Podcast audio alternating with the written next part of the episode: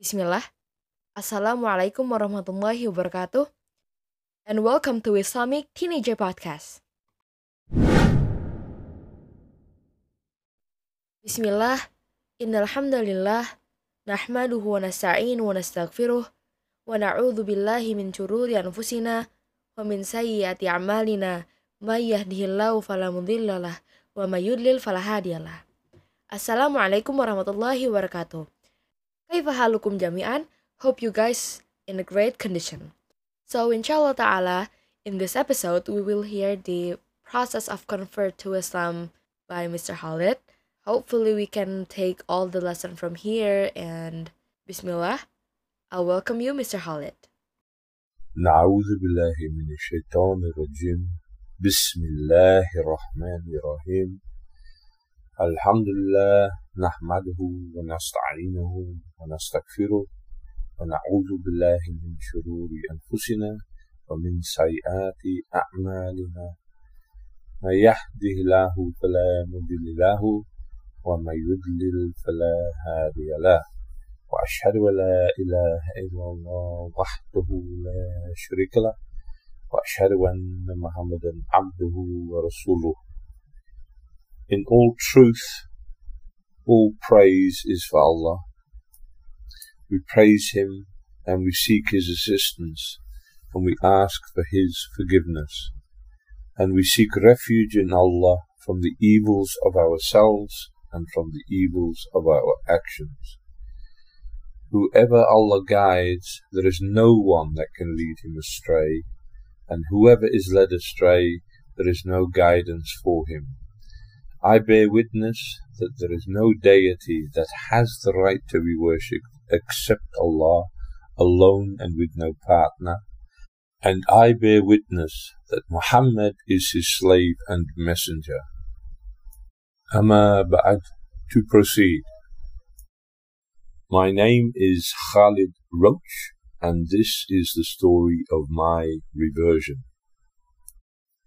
I was born into a Christian family. My mother was Irish Catholic and my father is Protestant, on paper at least. My father over enjoyed drinking alcohol. By that I mean almost every single night he would go to the nearest pub and drink alcohol, mainly beer. My mother, having been born in Ireland and raised Catholic, was just about the complete opposite to my father.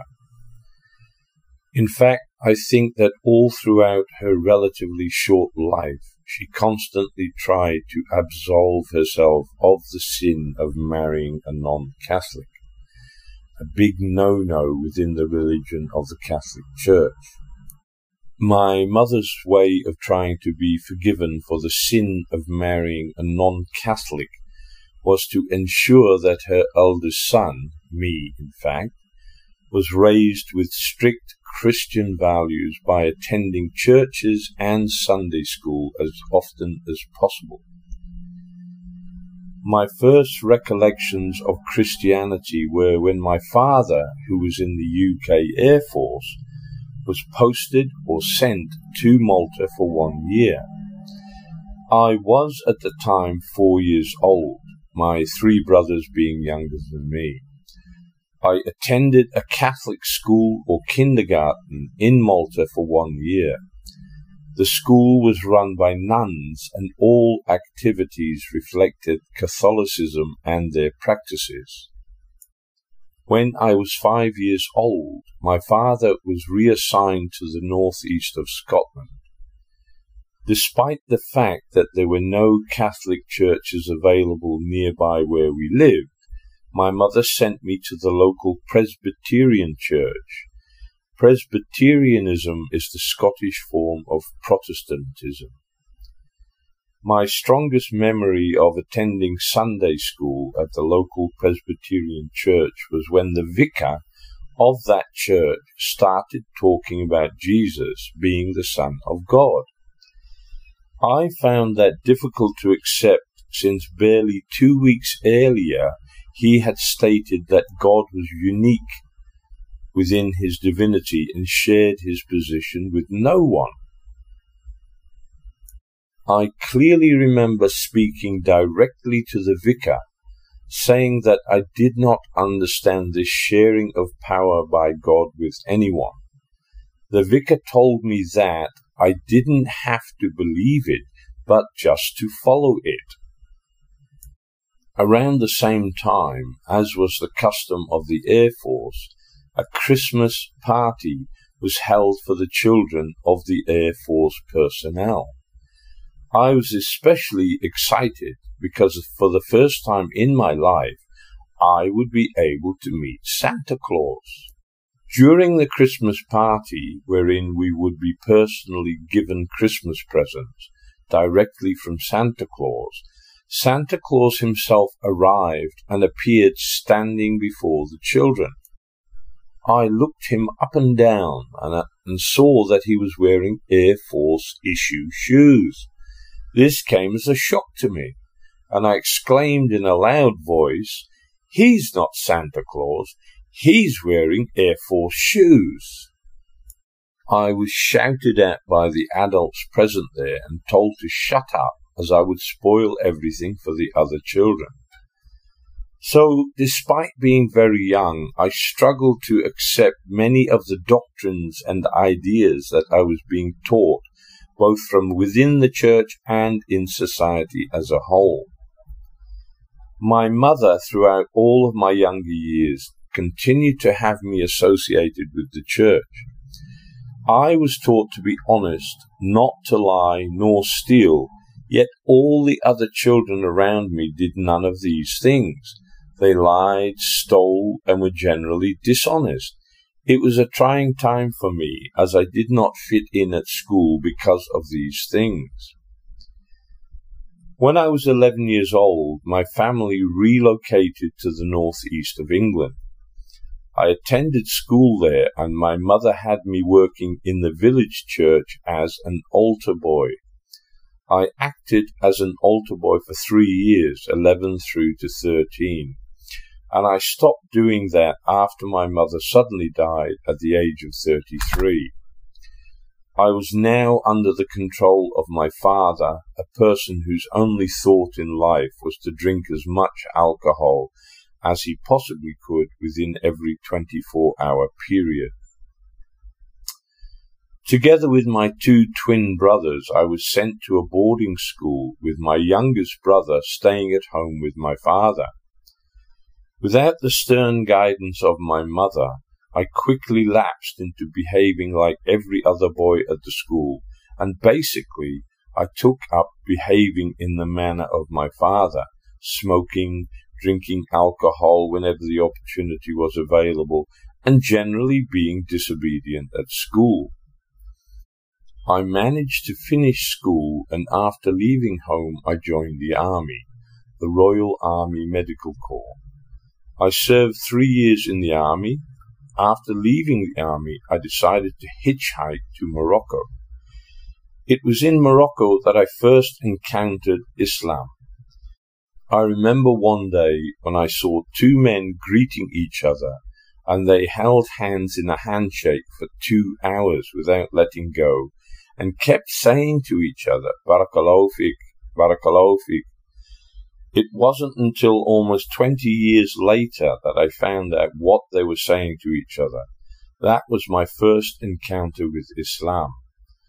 After Morocco, I traveled through Spain and France, hitchhiking again for almost four months.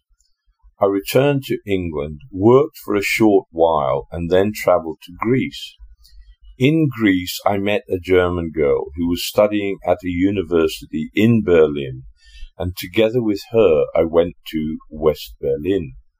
I stayed in West Berlin for some three years. I got married and traveled to Australia. My first son was born in Sydney, Australia. However, because I continued with drinking alcohol, it wasn't long before my marriage failed. I remarried and had two more children, a boy and a girl. As with the first marriage, it ended in a divorce because of my drinking problem. At a place I worked at in Sydney, a workmate, Harry from Bandung, asked me one day why it was I came to work in the morning for work half drunk. My initial reaction was to defend myself, and I replied, because here in Australia it is an acceptable part of the culture. I knew as soon as I said that this was a ridiculous answer.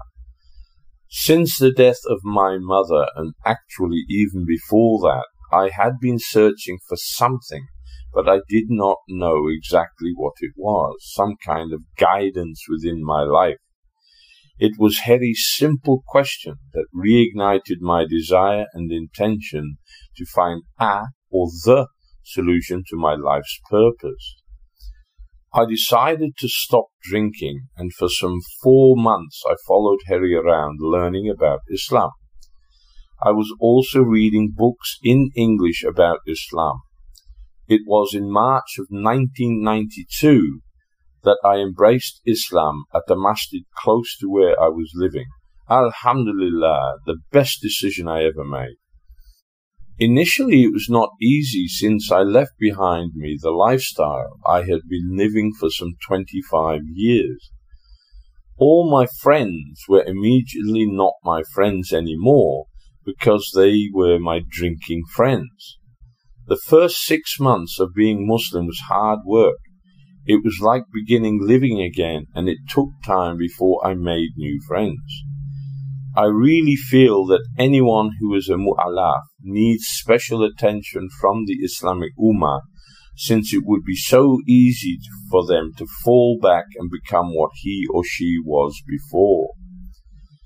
On a visit to Indonesia in 1994, I married a Muslimah, and we have been together ever since. She joined me in Australia in 1996 and we lived in both Sydney and Perth.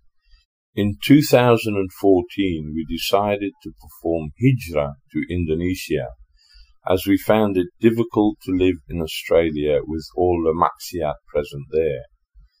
Alhamdulillah, I now live an Islamic life here in Indonesia together with my wife.